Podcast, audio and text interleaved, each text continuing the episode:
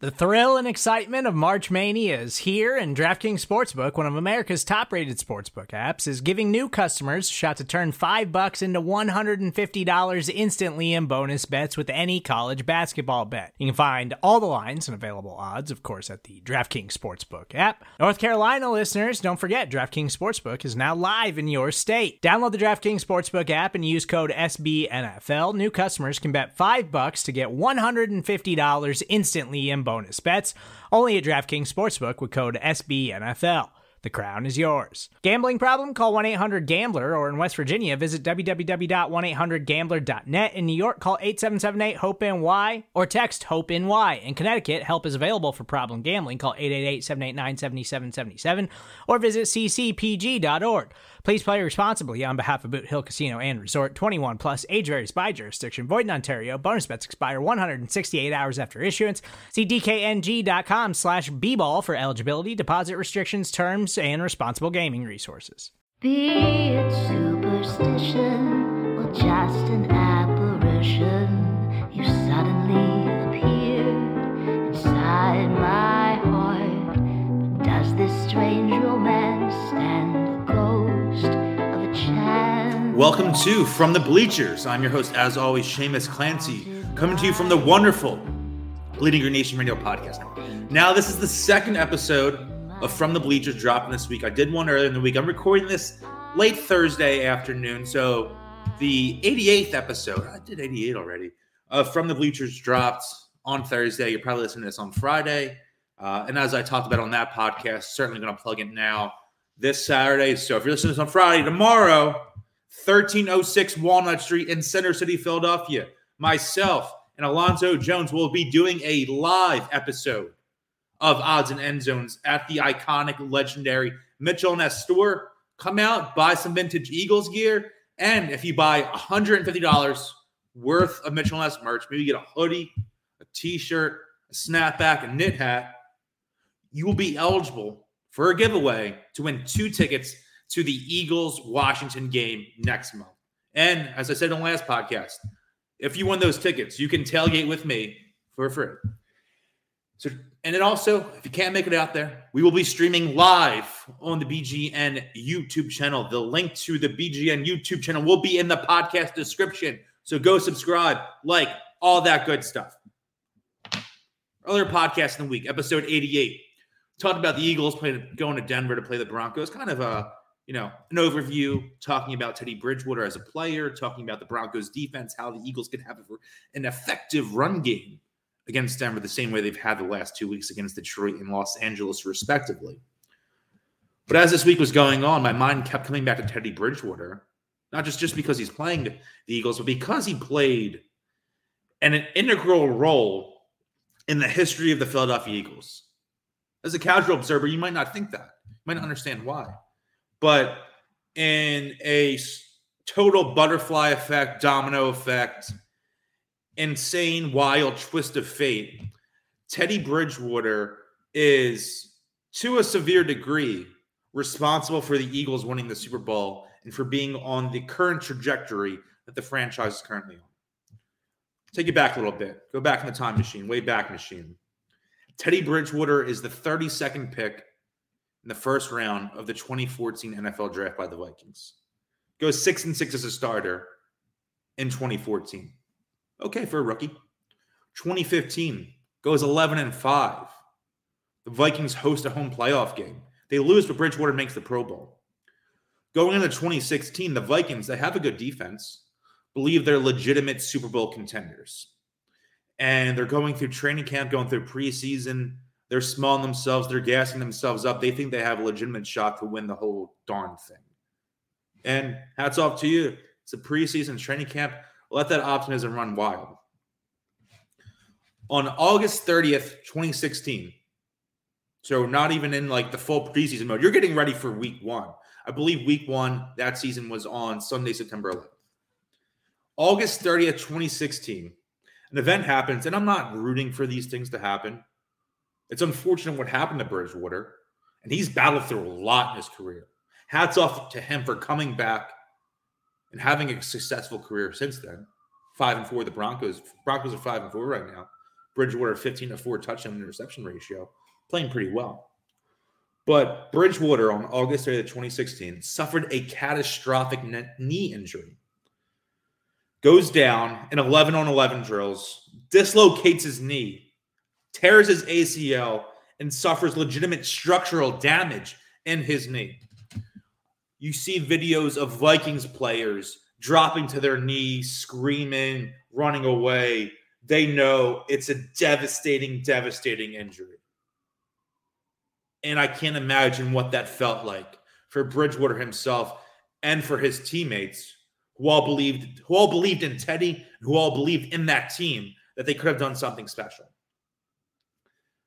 And with Bridgewater being out, the Vikings said to themselves, we still believe in the rest of this roster. We need to do something. We need to add a quarterback. Let's switch from Minnesota to Philadelphia. After the 2015 season, Chip Kelly is gone. Sam Bradford is a free agent, but the Eagles retain him and sign him to a new contract. Despite this, they trade up in the 2016 NFL draft leapfrog twice, up to the second overall pick, take Carson Wentz, quarterback out of North Dakota State. Sam Bradford, obviously, obviously very unhappy about the development. But at that time, the Eagles' plan was hey, Wentz played FCS ball, had some injuries in his career. Let's do a little redshirt year. We have Bradford. We think we can compete this year. Maybe Bradford plays well we trade him for a nice pick next offseason.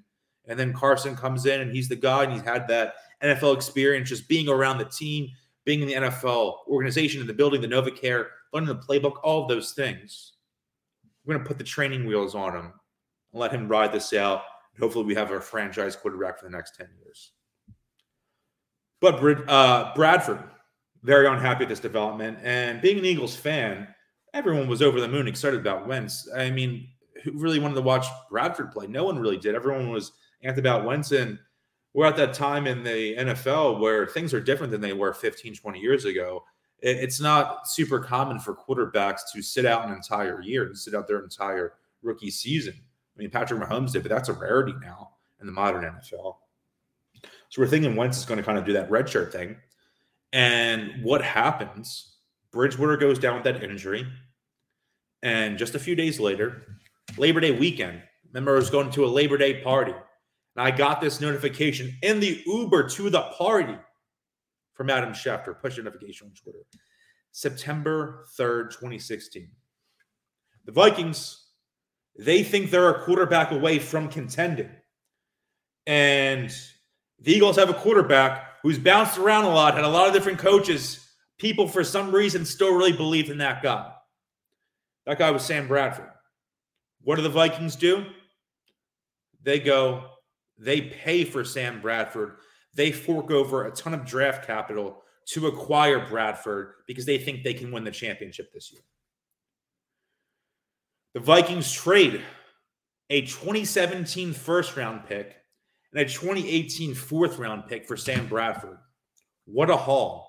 That's peak Howie Roseman right there. The trade maniac. Drafting record, not too great, especially as of late. But for trades and maximizing value, we saw this past offseason, getting that juicy, juicy 2022 unprotected Miami Dolphins pick that's going to be top five, maybe top three. Howie can win trades and he certainly won that trade. It's a trade that changed the trajectory of not just the Eagles season, but if you're listening to this, you're probably an Eagles fan, definitely an Eagles fan, probably, I should say, a gigantic Eagles fan. And because of that trade, your life will never be the same again.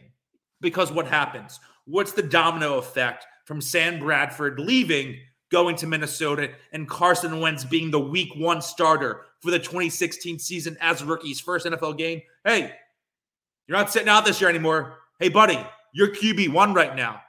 Number 11 in your uh, program's number one on the depth chart. You're QB1. What happens? Eagles get off to what, 3 0 start. Wentz plays really well early. Rest of the season, not too great, up and down, but some moments where you're thinking this guy's this guy's legit. And Doug Pederson, Frank Reich, they get a year of developing Carson Wentz with true on field experience. He's not sitting out, he's not just doing practice reps. He's getting concrete, legitimate NFL experience. He's playing reasonably well. And using that experience, both as Pederson and Reich and the whole coaching staff, their first season together, Doug's first season in Philly, Reich's first season in Philly, they work out the kinks a little bit. So does Wentz. And they come back. They know what they do well. They know what they don't do well. They know what they need to fix to take that leap, to take that leap from a good team to a great team. And what happens in 2017? We all know what happens in 2017. The Eagles go out there. Doug Pederson looks like Bill Walsh. Carson Wentz looks like Brett Favre. Throws an out an MVP caliber season. And it's because of that experience he got in 2016 that he was able to play at that level in 2017. And we know what happens in 2017. Wentz plays unbelievably, allows the Eagles to clinch the number one overall seed in the NFC, home field advantage throughout the playoffs before he suffers a catastrophic injury of his own, equivalent to some degree to what Bridgewater suffered. And we know what happens then. Nick Foles comes in, he takes over this team, stacked team, number one seed in the NFC about to be, wins the Super Bowl, wins the whole darn thing. And the Eagles do not win that Atlanta Falcons game. They do not win those games if they don't have home field advantage because of what Carson Wentz did that season, first 13, 13 games of the season, going 11 and 2, doesn't get hurt, wins MVP. All because Teddy Bridgewater, who's battled back in his career, rebounded, doing well this season. One play in August 2016 at Minnesota Vikings practice went awry. And because that play went awry, the Eagles ended up winning the Super Bowl. That's the NFL. That's sports. That's the improbability of life, where the smallest, smallest, seemingly negligible instant action moment can completely change things.